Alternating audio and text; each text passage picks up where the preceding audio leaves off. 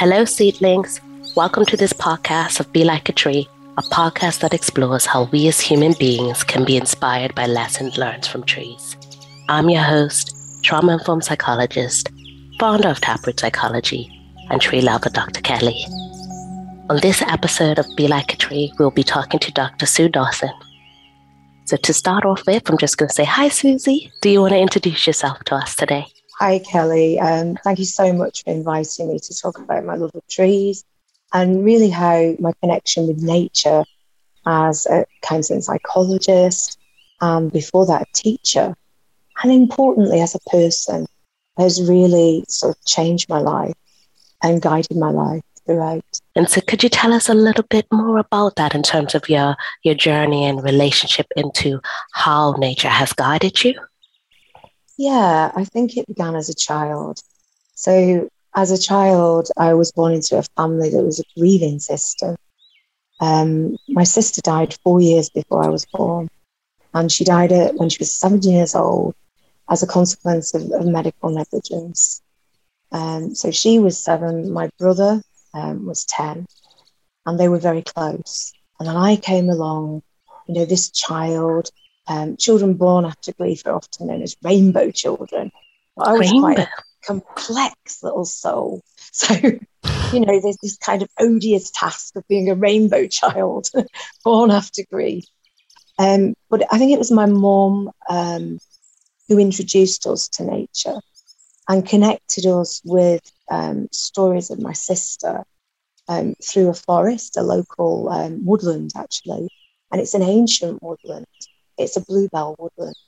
And my sister loved bluebells.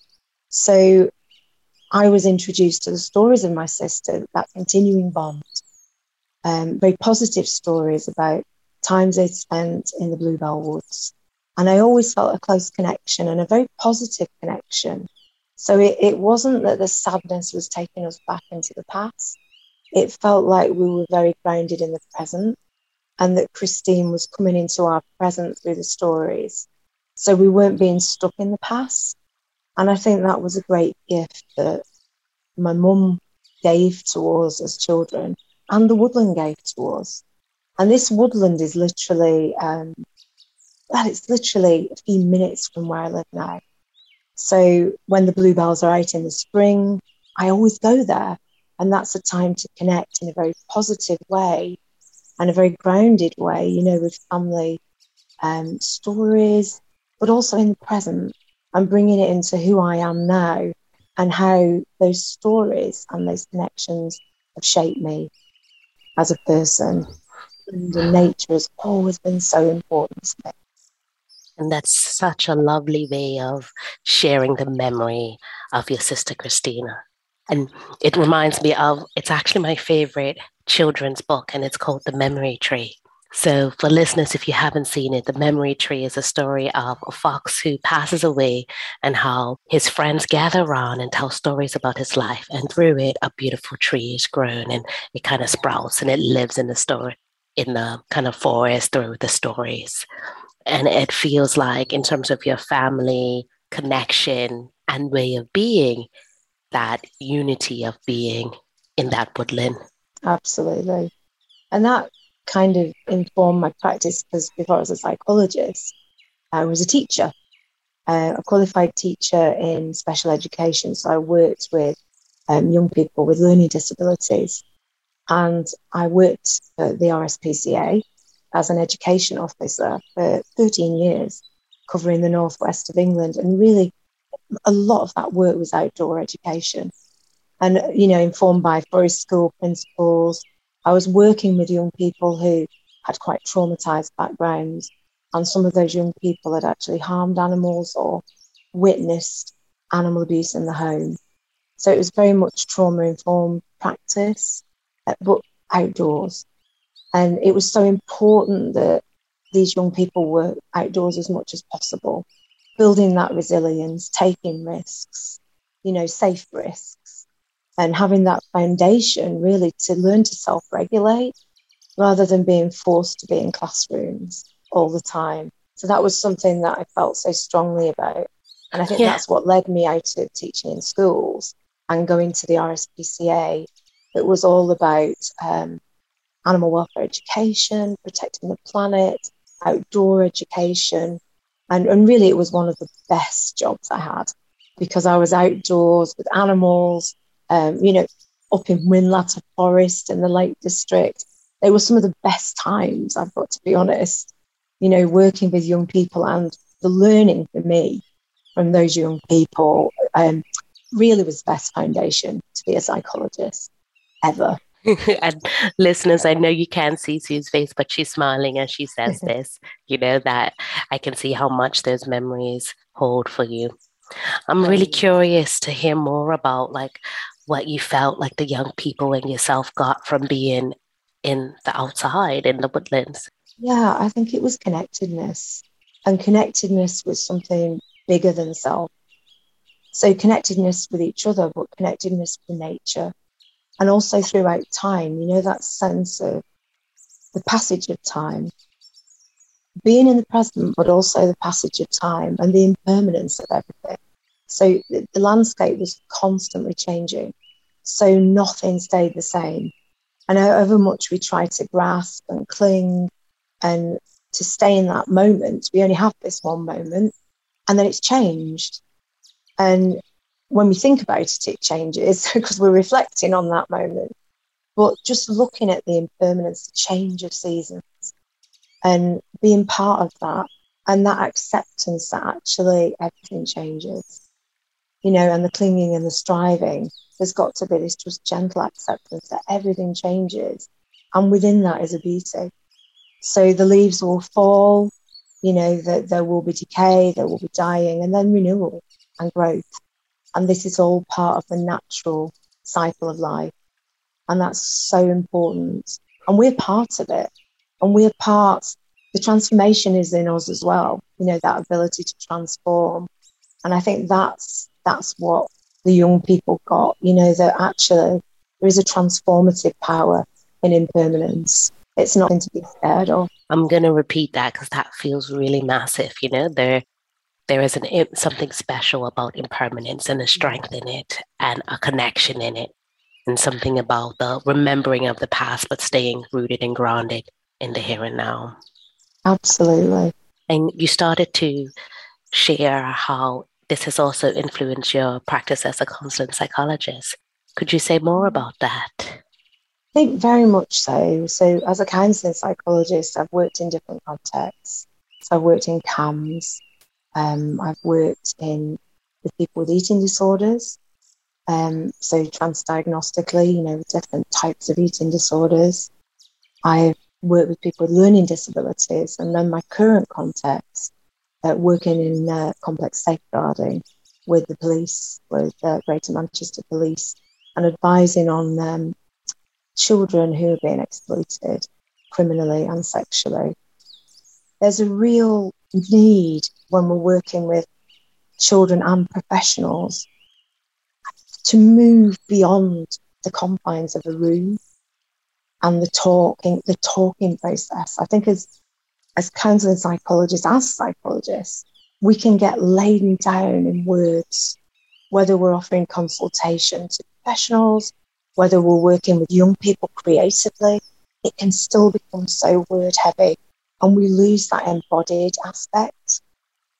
And when we're out, if we're doing walk and talk, if we're in a park, and we can go to a tree and actually have that moment, you know, it's one thing to explain mindfulness, it's another thing to be mindful and to experience that in an embodied way. And Yeah. I believe that we can do that with professionals we're working with and with young people or adults so much more if we're out and about and we, we lose this kind of weddedness to the room, you know, the, the therapeutic room, the chairs, the talking. And let's look at ourselves as embodied beings and recognize the, the sacredness of that embodiment. Embodiment connects us to all things, to nature. For me, to kind of build on that, it, it it sounds like you're really highlighting this idea of shared humanity. And it's something about beyond the room, beyond everything. It's two people connecting in nature or a bunch of people being in themselves, being present, and just being human. Totally, yeah. totally. That humanity. And I think it's important as psychologists, we don't lose our own sense of, you know, our vulnerability, our humanness, because I think it's very easy to, to get to that point. You know, we've trained, we think we know things, and it, we're just a work in progress. We're learning from the people we work with, we're learning from nature, we're learning all the time. And our vulnerability is actually our biggest strength. If we can come to the room and, and recognize our vulnerability um, as two humans together, um, and then take that out of the room and go into a bigger context, I just think there's so much strength in that and so much transformative potential. For me, is what why I'm a psychologist. Um, so at the moment, I'm not in practice because um, I have a cancer diagnosis, and I, I've got to say that my ontology as a psychologist is also helping me as a human being through my cancer journey. Um, and so it's quite difficult being out of practice at the moment for me because I've got, you know, work is so important to me. But I think there's something in that mission to be human and to be vulnerable and to recognize my own impermanence. You know, that this is a very serious um, diagnosis and how can I bring those principles right back from when I was a child and learning from my mom to the learning, you know, the book learning as a psychologist, and then the learning from the people I've worked with and nature. And really, I've got to say that being in nature is my lifeline. Um, at the moment, you know, my renewal, my source of energy uh, throughout my cancer journey. And I guess I'm really hearing this sense of embodiment that you're, you know, you yeah. just spoke about and describing in your life and in, in yourself in terms of your personal journey, your personal struggles and life, like thinking about that impermanence of us all, but being yeah. able to value and appreciate and still live in the present. Absolutely. I think I think that encapsulates it really well. And I think that transition from uh, there's two kind of transitions uh, from a professional to being a patient. Suddenly, you know, having that label, the label that we as psychologists often, you know, reject. We're not, we're, we're working with people. We're not going to apologize people and suddenly be, they become patients, but very much in the medical model. Um, I am now a patient and, um, you know, uh, my original diagnosis was bowel cancer, and that was successfully treated. So this has been a year long journey for me. And then a recurrence in my spine, which is very, very unusual um, for bowel cancer, but not impossible. So very much the, the whole of what keeps me together, what embodies me and keeps me moving, my bones. I have cancer in my bones, and that is a huge thing to sort of come to terms with in terms of mobility and in terms of self and embodiment. And I think what's really helped me um, come to terms with that is my relationship with nature. And even now, I'm managing to get out in nature and the hmm. difference that that makes to me. Whether it's my garden, and you know, I've got, I love fir trees, spruce tree, and that connects me with the time that I worked in Bosnia actually after the war with mm-hmm. RSPCA International. So it's a very, it's a huge tree. It was thought as this little tiny branch. It was a branch. It's now huge. It's mm-hmm. absolutely spectacular. You know, at Christmas people come from miles to see it because we like to talk trees in our garden because I love fir trees. So to go out and to be near the fir trees and just to see, you know, the bees and the insects feeding from the fir tree, and then um, birds nesting. So we had robins, you know, and instantly I feel a change. I'm connected. I feel different inside my body. I know I've seen that with the people I've worked with. It's almost like when you're describing this to me, I'm, I'm really trying to picture it. uh, and then you're you're adding the details so I can I can literally visualize the birds and then I'm thinking oh the lights. And I think the thing that you're showing me is the uh, and while reminding me is the idea of kind of the memories and how mm. how much like we have this physical tree fir tree in your yard that's bringing you happy memories but also present day memories and also that that chair and that that ability to be with you you know it, one of my favorite quotes is like if you're you're with a tree you can never be lonely and yeah yeah i love that quote yeah. That's exactly how I feel, particularly uh, very, very connected with my Serbian spruce tree. uh, it really, you know, resonates at home as a child. It was the apple trees. Okay. a number of apple trees in our garden, and I used to talk to them and thank them for the apples because I loved the apples that we make food with, apple pies, all sorts of different apple dishes. And I used to go and thank them because it was just so lovely, you know, to see these trees that were bearing this fruit. And you, you know, and I was quite little at this time, but I'd go out and talk to the trees. And that my brother would think I was crazy, you know, he'd laugh at me and say, they can't. Oh, no, no. I said, no, I'm sure they can. And they're very grateful that I've thanked them. So there's something about that gratitude as well, you know, for the renewal um, and things being connected that, you know, that transition from professional to patient mm-hmm. is, is really, really quite difficult to navigate, and one which I kind of I view it as a, a kind of a responsibility. So the professionals I'm working with, I want them to know I'm a person. Mm-hmm. So all of my palliative care team have like a little story and the and the and the trees in there. So everything is in there in pictures and very few words about me. So this is my professional life, a little bit. So there's me looking very professional in a Zoom call. And then these are the people that are important to me. These are the animals that are important to me. This is place of home.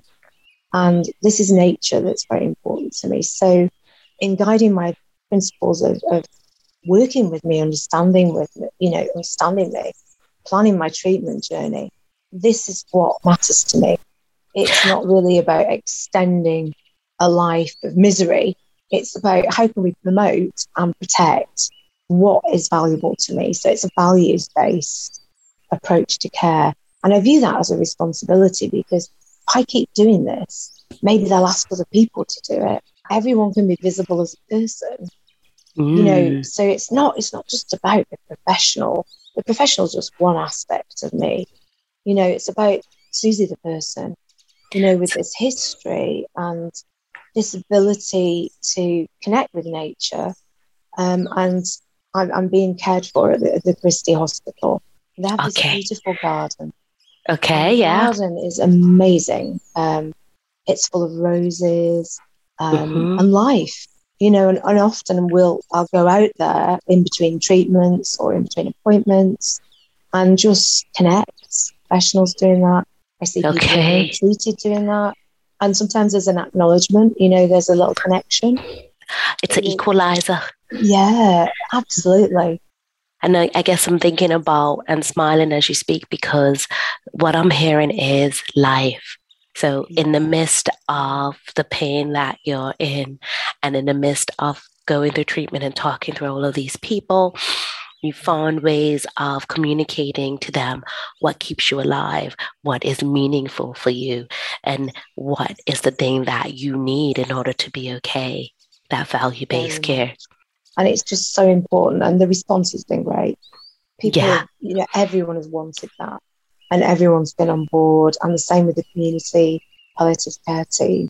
And that's really sort of inspired me, you know, and, and Mhm. made me feel that actually people are doing this. You know, we hear so much negative press, don't we, about GPs, um, about um, doctors, hospital waiting times. But there's so much good practice, excellent practice going on, person centered care. And I think it's easy to lose sight of that.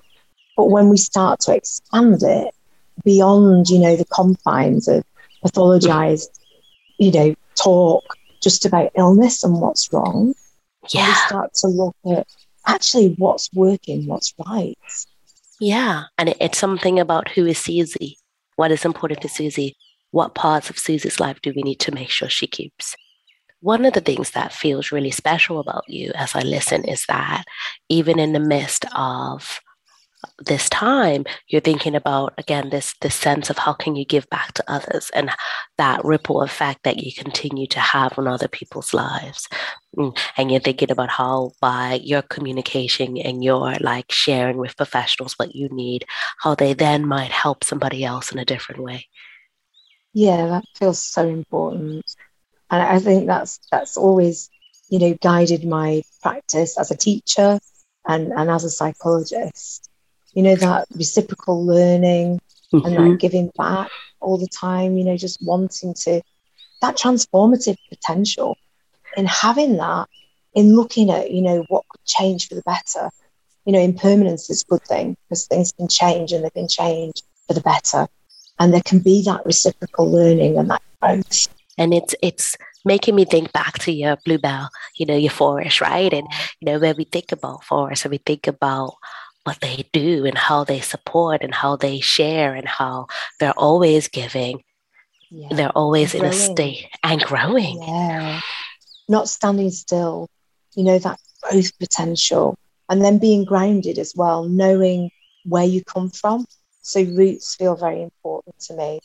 You know, knowing who I am, where I come from, what matters to me, and not just bending you know, it's very easy, isn't it, to be influenced by fads, trends, um, ideas, but that knowing who I am, not being rigid, but knowing who I am at the core of me, there are values, and those values and ethics don't change. Whereas, you know, other things change, there's growth, but the values and ethics, they don't change.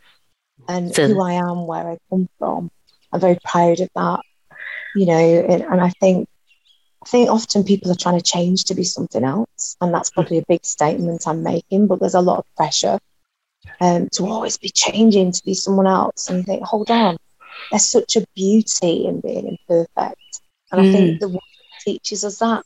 You know, the gnarled, the gnarled roots, and that you fall over the roots, and the bark's all uneven, and how beautiful is that? So when you feel it, it's so beautiful because it's not all one texture. Yeah. You know, the smells are so different. And the leaves are so different. Absolutely. And nothing can be replicated. So if we went into a paint shop and tried to match with a leaf, we couldn't do it. Nope. You know, I once did this with children on an animal adventure in an RSPCA context. And we had the paint, you know, the little paint sample swatches and we were ages and nothing matches.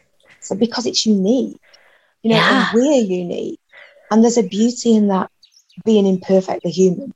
And it's an inspiration in it as well. I guess I'm thinking about like if we think about where people get inspiration about patterns and looks and fashion, like all of the fashion comes from nature. Like yeah. when you look at birds and you look at feathers and you look at the patterns and the prints and the colors, you're like, wow, like totally comes from nature. And just standing in that, when I think of standing in the Bluebell Wood or standing in other, so I've been to the Redwood Forest, you know, north of San Francisco. Yeah. And I was so excited. I was like a child, you know, to, to go and try and hold a redwood. and just the energy and thinking about, I love Vancouver Island. And that has made so much of a, an impression in my life. Just going you know, to North Vancouver Island, where you've got the temperate rainforest, mm. which is a hmm. protected UNESCO site, a biosphere, and just standing in the, the, the, the rainforest with my eyes closed and knowing that there could be bears, cougars, but that feeling of embodiment, embodiment, risk, but safe risk, you know, and just being among trees that are thousands of years old yeah. thousands of years old that support us to be alive. That's it's the other key that supports us. Feeling. Yeah. so amazing. It's making me think about some time I spent when I was in Costa Rica. We went to the rainforest. And I remember there's one moment I have a picture of it because my sister snapped it. and I'm just got my eyes closed. It was raining and I'm surrounded by trees and I'm like, just gotta stop. I gotta pause for a moment. and then like, of course I got left by the group, but it was just which wasn't that great. But it felt like one of the most momentous moments of my life just to to be there, connected, embodied, the rain on my face, the smells all around. That's so evocative. I can kind of feel it. Yeah. you talk about it. And and those memories, um, they don't go. It's almost like a timelessness, isn't it? Mm-hmm. Think about time that if if it was a really unpleasant memory, it would seem like you wanted to get away from it. And then it, you know, it goes kind of but there's something about a pleasant memory that stays and lives inside. Yeah. And it's something about again the the trees, the the external, the nature that activates the memories that help us to bring it alive again. And Yeah. it, it keeps the stories going and going. I'm just Okay. noticing the time. Okay. wow, that went quick. Okay. went Very quickly. I really enjoyed talking to you, Sue. But before we finish up, I would like to ask you a question. okay. The final question. So I just want you to remember the last time you went to your bluebell forest, connecting with the trees. Put yourself back there as you look around. If the tree had something to communicate and had some wisdom they want to leave with us, what would they say? I think it would be about being grounded. And I think the tree would, there was a sense of being grounded and, and it being okay. It being okay to be in my body. So the last time I went, it was quite difficult to go because my walking was quite restricted and the bluebells were out and I could smell the bluebells. And I was standing sort of right at um, right at the start of the wood, and it just looked massive. And I think it looked more massive because I couldn't make it right to the top where I usually went. And I just stood and held on to a tree. And there was something about feeling safe in my body. The tree was kind of supporting me, or we were together. And there was something about being grounded and safely embodied, even in this body that is kind of going a bit wrong, going catastrophically wrong, you know, with the, with the, with the bone cancer. There was a sense of safety and a sense of groundedness. And, and that felt so powerful. Wow. something that I connect with when I feel, you know, I'm having a bad day and when things are going, when it's tough, I do connect with that. That actually it's safe, it's okay to be in this body. Mm. You know, I am standing, it's okay. But there's something about connection with the tree. And Yeah. Something bigger, that I'm part of something bigger and that impermanence is okay. This is how it's meant to be. This is the cycle of life. And it's okay.